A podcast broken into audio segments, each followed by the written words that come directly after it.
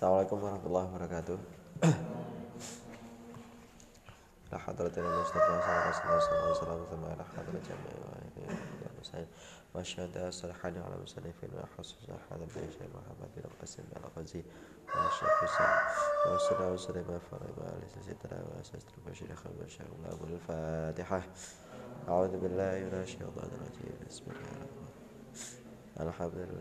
alaihi.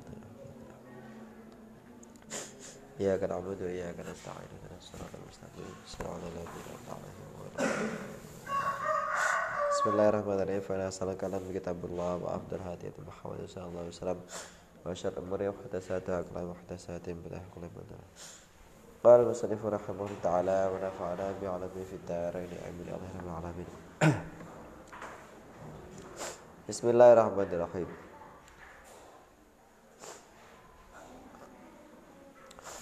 Wasuraduhu khamsatu asya' at-tasmiyah wal wudu' qablahu wa ibrarul yati al-jasati wal muwalatu wa taqdimul yumna al-yusra. Wasuraduhu utawi pira-pira kesunahane wudu. Wasuraduhu utawi pira-pira kesunahane wudu.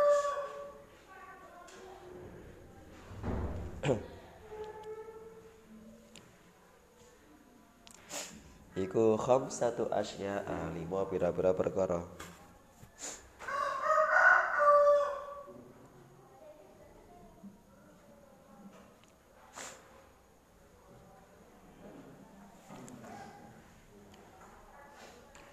Bab ini membahas tentang kesunahan dalam berwudu, sesuatu yang kita lakukan yang itu hukumnya sunah ketika mandi wajib.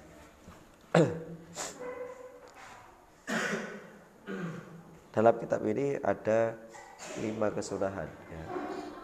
5 kesunahan.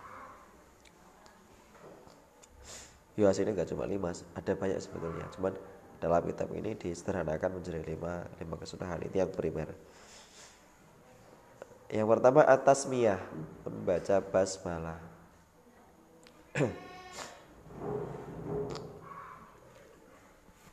Ya. Yang pertama membaca basmalah. Kapan itu? Ya mesti sebelum mandi. Sebelum niat itu membaca basmalah. Membaca basmalah yang paling sederhana ya bismillah, sudah. Paling sederhana. Waqaluha ya. Waqmaluha bismillahirrahmanirrahim. Yang sempurna ya bismillahirrahmanirrahim, itu sempurna. Nah, kemudian nek misalnya lali bagaimana? Ketika di tengah-tengah ya bismillah awalihi wa akhirihi. Bisa dibaca di pertengahan. Gitu ya. Karena setiap perbuatan yang baik ketika diawali dengan bismillah maka akan mendapatkan barokah. Barokah itu apa? Ziyadah fil khair, tambahnya kebaikan. Ai abtadiu bismillahirrahmanirrahim, mendapatkan kebaikan dalam perbuatan baik tersebut, berlipat ganda kebaikannya. Wal wudu'u lan wudu. Yang nomor 2 adalah wudu. Sunnah dilakukan.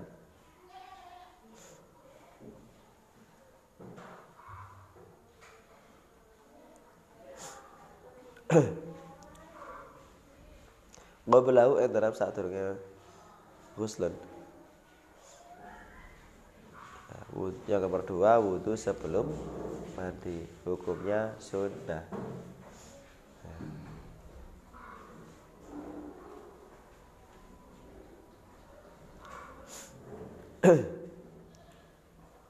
Wudu secara sempurna, ya. Hukumnya sunnah.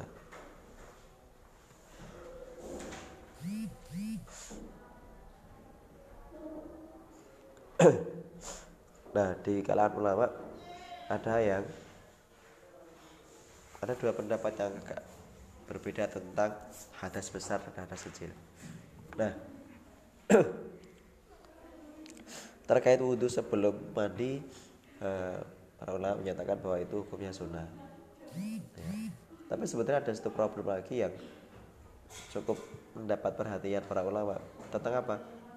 Tentang status hadas besar dan hadas kecil, relasi hadas besar dengan hadas kecil. Apakah ya, hadas besar dan hadas kecil itu dua hadas yang terpisah, ataukah hadas besar dan hadas kecil itu adalah satu kesatuan? Ya. Kalau hadas besar dan hadas kecil itu sesuatu yang terpisah, maka ya ketika mandi selesai tetap diwajibkan untuk wudu, kan gitu. Karena menganggap hadas besar dan hadas kecil ada mustakil, sesuatu yang terpisah. Jadi maka setelah mandi besar tetap diwajibkan untuk wudu. Tapi ada pendapat yang kedua menyatakan bahwa hadas besar dan hadas kecil itu menjadi satu. Artinya diagramnya itu bukan terpisah tapi menyatu. Yang kecil di tengah, yang gede melingkupinya. Artinya apa? Artinya kalau ada orang yang hadas besar dan hadas kecil kemudian mandi, ya, mandi besar kemudian hadas besar kan hilang. Nah karena hadas yang besar itu hilang, otomatis hadas yang kecil juga ikut hilang, karena hadas kecil merupakan bagian dari hadas besar. Sing gede hilang maupun sing cilik. Nah logikanya seperti itu. Ini pendapat yang kedua. Nah, jadi ada dua pendapat yang berbeda.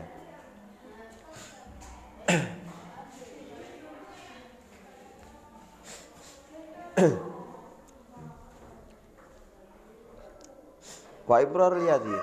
Yang ketiga, lan lakokake tangan.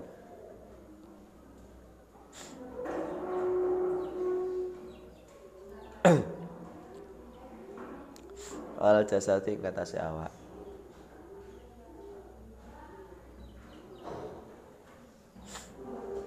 Jadi menggerakkan tangan ke seluruh area tubuh, gosokan lah istilahnya. Tujuannya itu apa? Yang pertama tujuannya untuk memastikan bahwa semua air itu mencapai, membasahi seluruh bagian dalam tubuh, seluruh kulit dalam tubuh ya. Ini. Termasuk rambut. Nah, jadi tangannya berkeramas kan, tangannya menggaruk-garuk kepala, itu juga termasuk kesunahan. Kenapa? Karena untuk memastikan bahwa air bisa masuk ke rongga atau sela-sela rambut gitu. Memastikan air juga bisa mencapai lekuan-lekuan dan lempitan-lempitan di kulit. Itu fungsi yang pertama. Fungsi yang kedua untuk membersihkan kotoran, nah, karena bisa jadi misalnya ada kotoran yang terlanjur kering, sehingga kalau cuma disiram pakai air saja dia nggak mau hilang gitu. Biasanya konangan lagi wis bar rampung terus wis garing lah kok kata busi, nanti mandi dia nggak bersih, nggak dikosok gitu kan ya. Nah, disunahkan untuk imror yad ya. Yang ketiga wal muwalatu ya. Wal muwalatu lan apa? Mualah itu nuli-nuli, berkesinambungan, estafet ya. Antara satu bagian dengan bagian yang lain tidak terputus, tidak terpisah ya. Ketika membasuh tangan dan lain sebagainya semua langsung biru gitu kan. Kita namanya mualah. Batas mualah itu minimal apa? Batas mualah minimal adalah basuhan yang terakhir itu belum kering.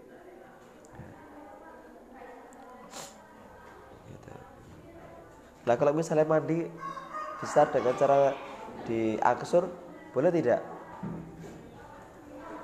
Diaksur misalkan tangannya dicek, sirah dicek, keramas dicek, kemudian sampai kering nanti nyusul seluruh tubuhnya itu. Boleh nggak gitu? Nah, kenapa nggak boleh? Karena tidak mualah. Mualah itu termasuk rukun atau sunnah? Sunnah. Berarti boleh nggak praktek mandi seperti itu? Boleh. Ya. Praktek mandi apa sedangnya? Nah, mungkin menakonakan. Nah, mandi kepalanya dulu dibersihkan basah, kemudian sampai kering, misalkan ya. Terus baru sebagian tubuh yang lain dibasuh. Boleh nggak? Boleh.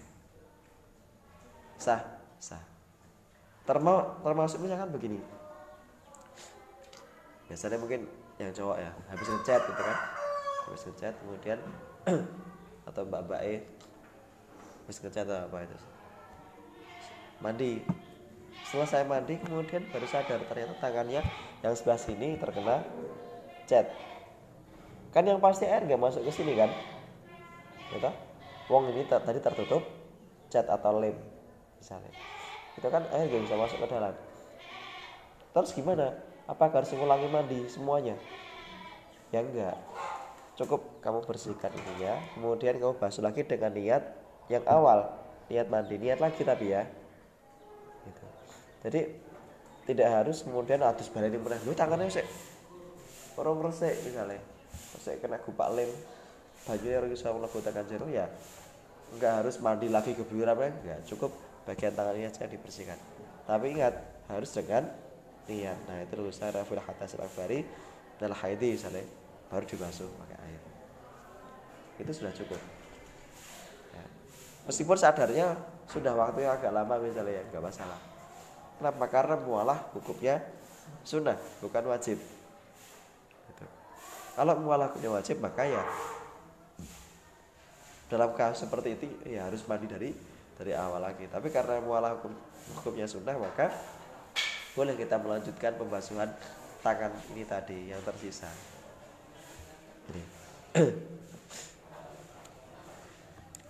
Kemudian keempat, watakuti mulyumna, mendahulukan anggota bagian kanan.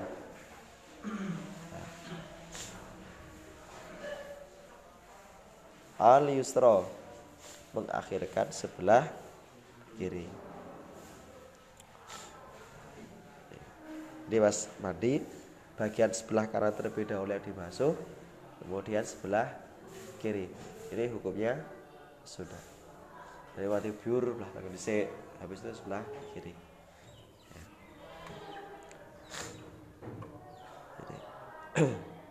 Kemudian ada yang lain, ini misalkan Syekh Imam Al-Qasim Al-Ghazi at-taslis. Taslis itu apa? 3 kali ya. 3 kali biur kabeh, gosai bersih, kemudian sabunan. Nah, terus biur yang kedua, gosai meneh, terus biur yang ketiga. Nah, ini 3 kali. Hukumnya sunnah. Termasuk juga menggunakan sabun itu sunnah ya. Ya. Menggunakan alat untuk membersihkan sabun itu termasuk sunnah.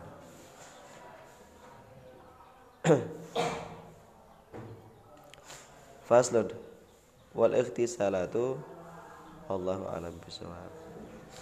Ada yang ditanyakan? Tidak ada. اللهم صل على محمد وعلى سيدنا محمد صلى الله عليه وسلم وبارك وسلم اللهم ارفعنا وعلمنا وعلمنا وانفعنا وذكرنا ونسينا وذكرنا اللهم اغفر لنا ما اعطنا وتعاملنا وسلام على طلب ما نقدم والباقي لا اله الا سبحانك انك ربنا اتنا في الدنيا حسنه وفي الاخره حسنه وقنا عذاب النار سبحان ربك رب العزه عما يصفون والسلام على المرسلين والحمد لله رب العالمين.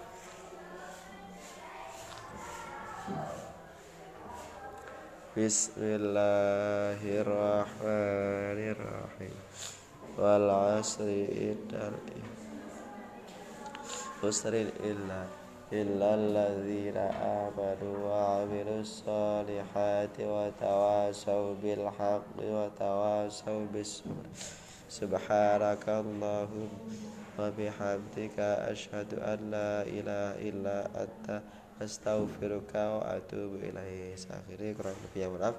Wallahul muwaffiq ila aqwamit thoriq. Wassalamualaikum warahmatullahi wabarakatuh.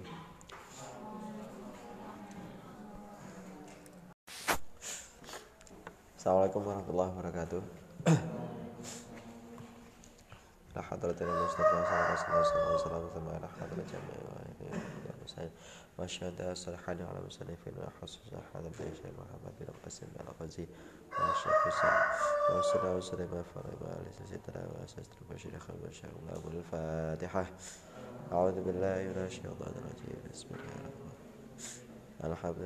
alaihi wasallam. Ya kan Abu Dhabi, ya kan Taib, ya kan Surabaya Mustaqim. Bismillahirrahmanirrahim.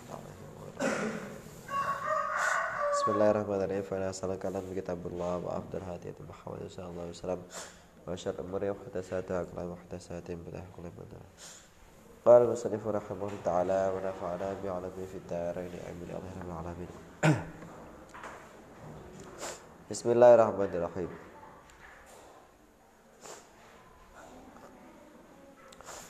Wasuraduhu khamsatu asya at-tasmiyah wal wudu qablahu ibrarul yati al jasati wal muwalatu wa taqdimul yumna al yusra. Wasuraduhu utawi pira-pira kesunahane wudu. Wasuraduhu utawi pira-pira kesunahane wudu.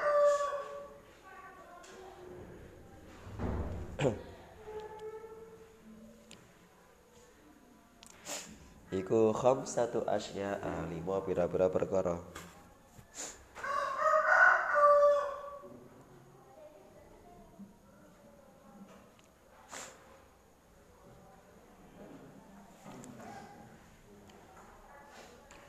Bab ini membahas tentang kesunahan dalam berwudu, sesuatu yang kita lakukan yang itu hukumnya sunah ketika mandi wajib.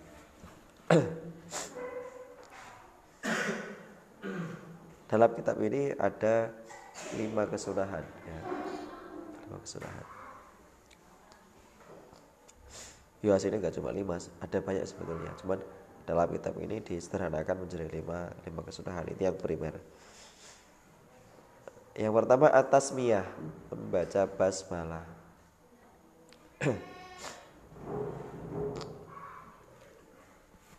Ya. Yang pertama membaca basmalah. Kapan itu? Ya mesti sebelum mandi. Sebelum niat itu membaca basmalah. Membaca basmalah yang paling sederhana ya bismillah, sudah. Paling sederhana. Wa qulluha. Ya. Wa akmaluha bismillahirrahmanirrahim. Yang sempurna ya bismillahirrahmanirrahim, sempurna. Nah, kemudian misalnya lali bagaimana? Ketika di tengah-tengah ya bismillah awalihi wa akhirihi. Bisa dibaca di pertengahan. Gitu ya. Karena setiap perbuatan yang baik ketika diawali dengan bismillah maka akan mendapatkan barokah. Barokah itu apa? Ziyadah fil khair. Tambahnya kebaikan. Ya, ai abtadiu bismillahirrahmanirrahim. Mendapatkan kebaikan dalam perbuatan baik tersebut, berlipat ganda kebaikannya. Wal wudu ulan wudu. Yang nomor 2 adalah wudu.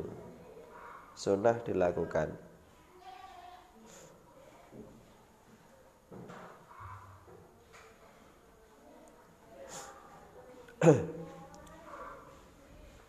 Qablahu dalam saat turunnya ghuslan. Yang nomor 2 wudu sebelum mandi, hukumnya sunnah.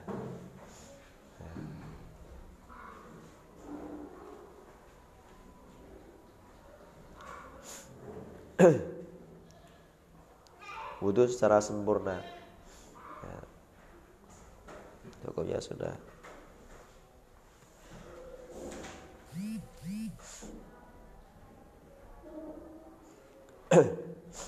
Nah, di kalangan ulama ada 2 pendapat yang berbeda tentang hadas besar dan hadas kecil. Nah, terkait wudu sebelum mandi, para ulama menyatakan bahwa itu hukumnya sunnah. Ya. Tapi sebenarnya ada satu problem lagi yang cukup mendapat perhatian para ulama. Tentang apa? Tentang status hadas besar dan hadas kecil. Relasi hadas besar dengan hadas kecil. Apakah ya, hadas besar dan hadas kecil itu dua hadas yang terpisah? Ataukah hadas besar dan hadas kecil itu adalah satu kesatuan? Ya. Kalau hadas besar dan hadas kecil itu sesuatu yang terpisah, maka ya, ketika mandi selesai tetap diwajibkan untuk wudu. Kan gitu. Karena menganggap hadas besar dan hadas kecil ada mustakil, sesuatu yang terpisah. Jadi maka selama mandi besar tetap diwajibkan untuk wudu. Tapi ada pendapat yang kedua menyatakan bahwa hadas besar dan hadas kecil itu menjadi satu. Artinya diagramnya itu bukan terpisah tapi menyatu. Yang kecil di tengah, yang gede melingkupinya. Artinya apa? Artinya kalau ada orang yang hadas besar dan hadas kecil kemudian mandi, ya, mandi besar, kemudian hadas besar kan hilang. Nah, karena hadas yang besar itu hilang, otomatis hadas yang itu juga ikut hilang. Karena hadas kecil merupakan bagian dari hadas besar. Sing gede hilang, maupun sing cilik. Nah, logikanya seperti itu. Ini pendapat yang kedua. Ya, jadi ada dua pendapat yang berbeda.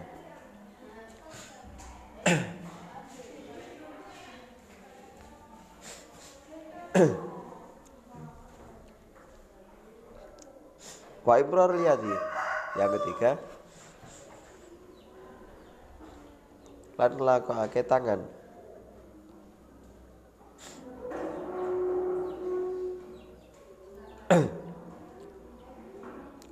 Al jasati ing atase awak.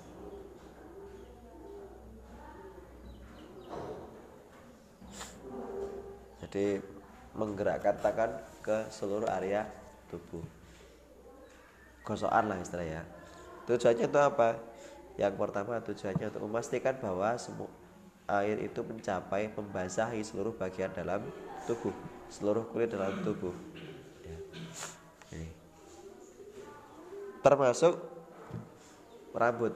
Nah, jadi tangannya berkeramas kan, tangannya menggaruk-garuk kepala, itu juga termasuk kesunahan. Kenapa? Karena untuk memastikan bahwa air bisa masuk ke rongga atau sela-sela rambut gitu.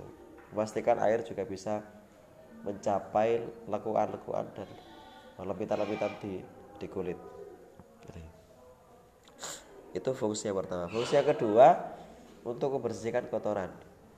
Nah, karena bisa jadi misalnya ada kotoran yang terlanjur kering, sehingga kalau cuma disiram pakai air saja dia nggak mau hilang.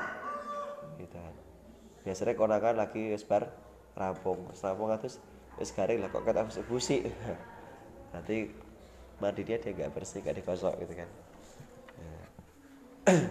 Nah, disunahkan untuk imror yad. Ya.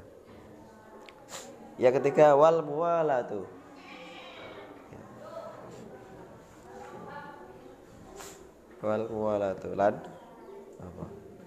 Mualah itu nuli-nuli, berkesinambungan, estafet ya. Antara satu bagian dengan bagian yang lain tidak terputus, tidak terpisah ya. Ketika membasuh tangan dan lain sebagainya semua langsung biur gitu kan. Itu namanya mualah. Batas mualah itu minimal apa? Batas mualah minimal adalah basuhan yang terakhir itu belum kering.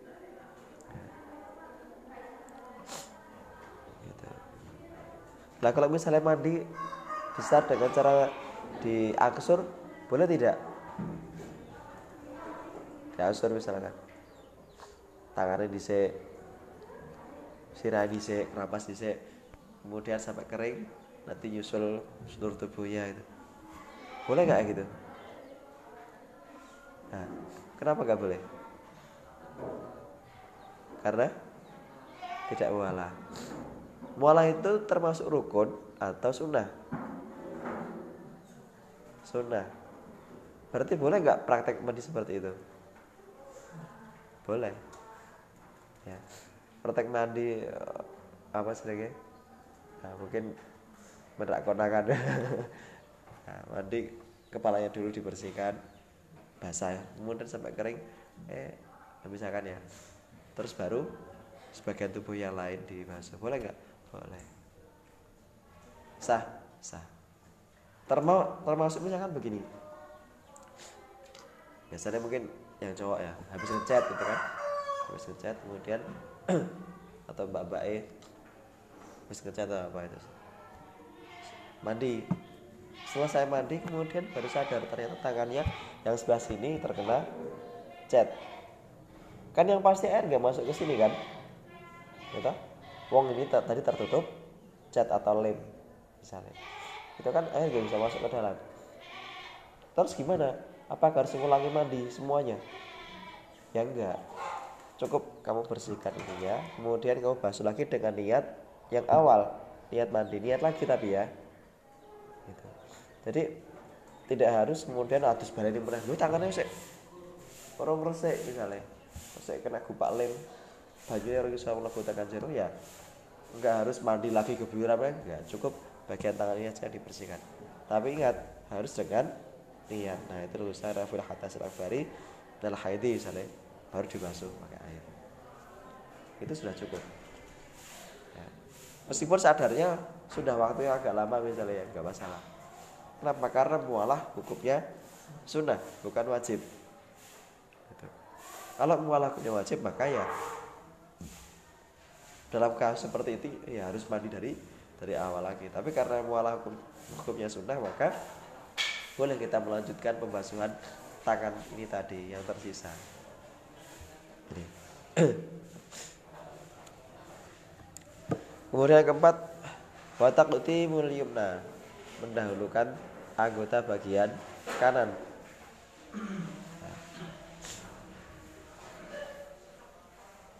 Al-yusra, mengakhirkan sebelah kiri. Ini mas mandi, bagian sebelah kanan terlebih dahulu yang dibasuh, kemudian sebelah kiri. Ini hukumnya sudah. Jadi mandi biur, belah tangan disik, habis itu sebelah kiri. Ya. Jadi. Kemudian ada yang lain, ini misalkan saya Imam Al-Qasim Al-Ghuzi at-taslis. Taslis itu apa? 3 kali ya. 3 kali biur kabeh, gosai bersih, kemudian sabunan. Nah, terus biur yang kedua, gosai meneh, terus biur yang ketiga. Nah, ini 3 kali. Hukumnya sunnah. Termasuk juga menggunakan sabun itu sunnah ya. Ya.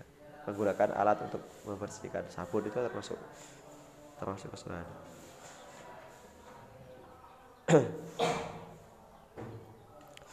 Faslun wal ikhtisalatu Allahu a'lam bishawab.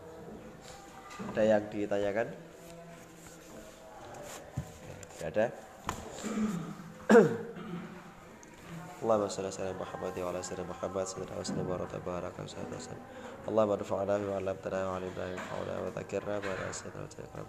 Allahumma firna ma tarama ta'budna wa sallallahu ala ta'ala bi al-qudri wa al-akhir. La ilaha illa subhanaka la ilaha illa anta rabbana atina hasanah wa fil akhirati hasanah wa qina adzaban nar. Subhana rabbika rabbil izzati amma yasifun wa salamun 'alal mursalin walhamdulillahi rabbil alamin.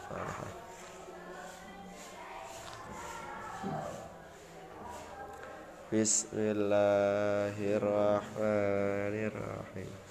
Wal 'asri innal insana illa alladzina amanu wa 'amilus solihati wa tawasaw bil haqqi wa tawasaw bis sabr. Subhanakallahumma wa bihamdika asyhadu an la ilaha illa anta astaghfiruka wa atubu ilaih. Akhirnya kurang lebih ya, maaf. Wallahi la ilaha illa anta astaghfiruka wa atubu ilaih. Assalamualaikum warahmatullahi wabarakatuh.